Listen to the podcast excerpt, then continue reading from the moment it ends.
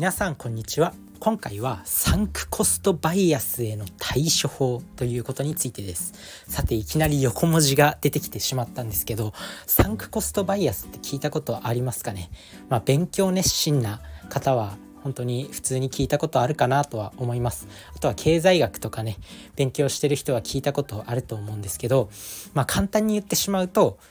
まあ、なんだろうそれまでにかけたコストを失うのが嫌でやめられないみたいなことです。例えばねまあジムジムに通う時月額いくらとかってかかったりするじゃないですか。でもうねあのジムに、まあ、通い始めました。で最初の1ヶ月はものすごく続いてやる気も続いてでも1ヶ月2ヶ月3ヶ月と経っていったらもう行かなくなってしまった。だけど値段は毎月毎月お金は払い続けてるみたいな。でもまたいつか行くかもしれないからって言ってなかなかやめられなかったりそのジムの会員をなかなかやめられなかったりとか。あとは仕事仕事に関してもまあこの仕事に就くんだって言って頑張って勉強してでまあやっとその仕事に就きましたと。でまあでも1年2年3年と働いててあなんかやっぱり違うかもしれないなって感じたけどまあやっぱいっぱい勉強してこの仕事にせっかく就いたんだからとかなんかやっぱこの仕事慣れてるからとかそんな気持ちでなかなかその最初に始めた仕事を辞められないとかねまあそういったことが、まあ、サンクコストバイアスっていうふうに言います。なのでこのサンクコストバイアスに陥るのってまあね結構よろしくないことなんですよ。でまあ今回ね自分自身がこの話をしようと思ったのは「エッセンシャル思考」っていう本グレッグ・マキューンさんっていう方が書かれたもうすごく有名な本で自分もエッセンシャル思考なんかね定期的に読み返すんですよ。で今日もちょっと読み返してみてあ確かにサンクコストバイアス自分も自分も陥ってるなって一回読んでまあ、それを意識しようと思ってるけど、まあ、人間って良くも悪くもやっぱり忘れる生き物なんで、まあ、忘れていってしまうと。まあそんなところでこのサンクコストバイアス陥っていませんかっていうところと今回はそれへの対処法ですね、まあ、この本の中でも書かれていることではあるんですけどこのサンクコストバイアスうまくねこう自分がまあ、だらだらと続けてしまっていることとかなかなかやめたいとは思ってるんだけどやめられていないこともうそういったものを、まあ、本当にやめていいのかどうかとかあとはやめるべきなのか自分はこれをサンクコストって言って、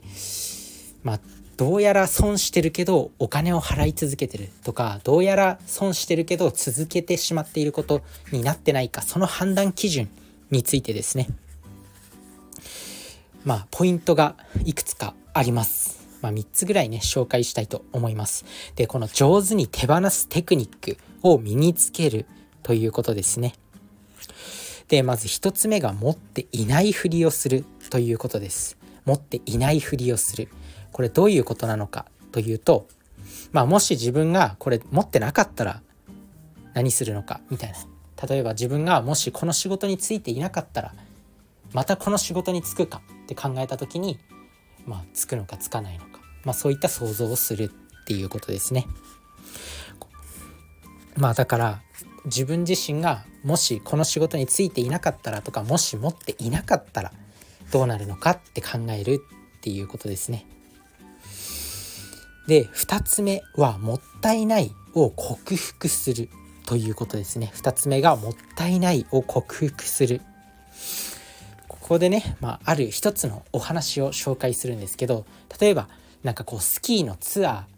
まあ、あるんですって、まあ、100ドルのスキーのツアーミシガン州の100ドルのスキーのツアーがあるとします。でまあそのそれに行こうと思ってまあ予約をしました。お金も払いました。そしたらその1ヶ月後にさらに安いけどさらに50ドルだけどカリフォルニア州のもうめちゃくちゃ楽しめる。その最初のミシガン州のスキーツアーよりももっと楽しいってもう絶対にもう楽しいって分かるスキーのツアーが50ドルで出ました。販売されました。で絶対に、まあ、得するのって言ったら、最初のカリフォルニア州あ最初のミシガン州のスキーのツアーをやめてこのカリフォルニア州の50ドルのスキーのツアーに参加するべきですよね。そっちの方がもう楽しいって分かってるし安いんだから。でも多くの人っていうのはこれを損切りできないんですって。もう先にお金払っちゃったからもうそっちに行くよねみたいな感じで人って損切りができないんですよ。やっぱ最初に払ったものを失うのが怖いとか、まあ、そういったことがあるんで楽しいと分かっていても値段も安いと分かっていてもそっち最初のツアーの方を選んじゃうんですよなので、まあ、値段が損したとしてもこのもったいないを捨てきれないっていうのが人間なんで、まあ、合理的に考えてどっちが得なのかっていうのを考えていきましょうということです。あとはもう本当に3つ目なんですけど失敗を認めるということですね。まあ、道を尋ねたりとかあのお店で商品なかなか見つけられない時あるじゃないですか。例えばなんかなんだろうな。こう自分自身が一回あったエピソードでお花紙って分かりますかね？お花紙。あの祭りとかなんかこう学校の学習発表会みたいなやつでお花作るじゃないですか。なんかのイベントとか体育館で、まあ、お花お花ってあの赤とか白とか黄色とか青とかのあのピラピラの紙あるじゃないですか。あれを5枚ぐらい重ねてこうジグザグに折ってでそれを開くとお花みたいになるんですけど分かりますかね？学校の行事とかで作った時ある人も多いと思います。あのお花紙。自分自身が大学生になった時に、まあ、あるイベントをやろうと思って、まあ、そのお花お花紙をこう100円ショップになんかサークルのみんなと一緒に買いに行ったことがあったんですね。でその時にお花紙100円ショップどこに置いてあるのか分かんなくてずっと探し回ってたんですよ。で普通に考えたら最初から店員さんに聞いた方がいいじゃないですかでもずっとぐるぐる探し回って誰も店員さんに聞こうとしなくてでなんか最後の方はもうずっと探してるからもう自分たちで見つけた方がいいよねみたいな空気になっちゃってたんですよ。で最終的に店員さんに聞いたんですけどね最初から聞いてればそれそれまでの時間が無駄にならなかったんですよ。だけどそうやってなんか自分たちがこう探してたから最後までずっと探し続けてしまうっていうのが、まあ、これもサンクコストバイアスの一つなのかなと思います。だから失敗を認めてさっさと方向転換するっていうのも対処法になります。なので失敗を認めるということですね。3つ目の対処法。あとは第三者の意見を聞いてみる。まあ、4つ目の対処法として第三者の意見を聞いてみるということですね。やっぱりなんだかんだ言って客観的になるのが大事とか言っても結局自分自身の判断じゃ完全な第三者からの目線にはどうしたってなれないんですよね。だから客観的な目線を持つために、まあ、他の人に聞いてみる。例えば会社の同僚であったり、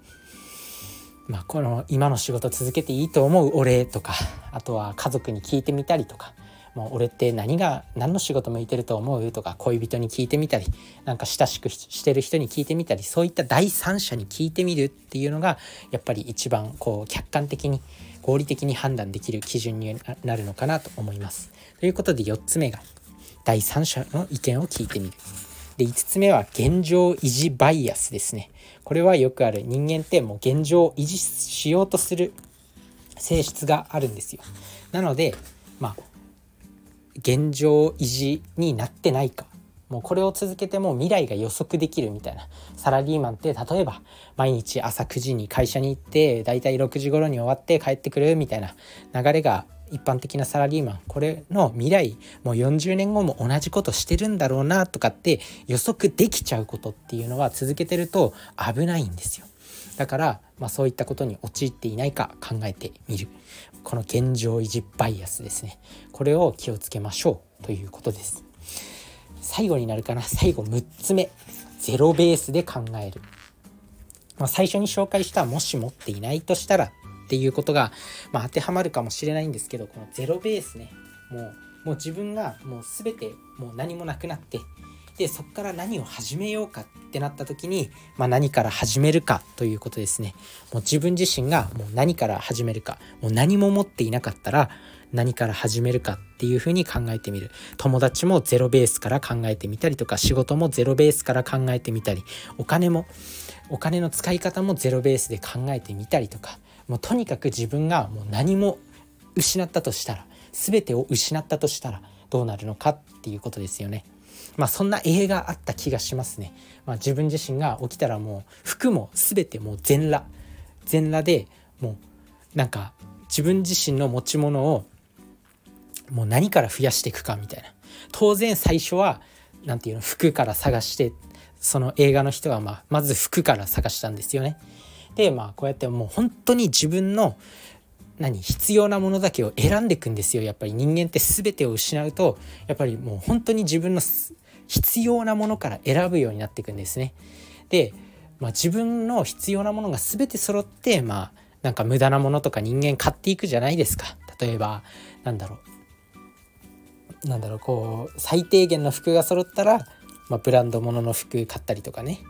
まあ、そういうことすると思うんですけど基本的には最低限のものがあればもうそれでいいんですよ。だからゼロベースで考えてみるっていうのがいい思考法になるのかなと思います。ということで今回はねサンクコストバイアスへの対処法についてお話ししてきました、まあ、いくつかあったんですけど、まあ、今回は6つですかね、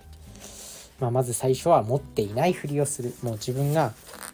これ持ってなかったらどうするのか。自分がこの今辞めたいとか辞めたくないとか迷ってるこの仕事がある時に、まあ、それ持ってないとしたらどうする？みたいな。で2つ目がもったいないを克服する。まあもったいない。捨てるのがもったいないとか思ってるものないですかね。それを克服する。3つ目が失敗を認める。ということですね。まあ自分自身が100均で、まあ、店員さんにどこにお花紙があるのか分かんないっていうことを探し回ってるんじゃなくてさっさと店員さんに聞いてしまうとか、まあ、失敗を認めるということ。で4つ目が第三者の意見を聞いてみる。まあ、第三者っていうのはやっぱり客観的な意見をくれるんでそういうのが大事。で5つ目が現状維持バイアス。現状維持になっていないか。このまま未来が予測できる行動をずっとしていないかっていうことを考えてみる。6つ目がゼロベースで考える。これはもう本当に自分が全て何も持っていないとしたらどうするのかって考えてみるこれが、ま、エッセンシャル思考でサンクコストバイアスに対処するための方法になります。是非試してみてください。それじゃあね、バイバイイ。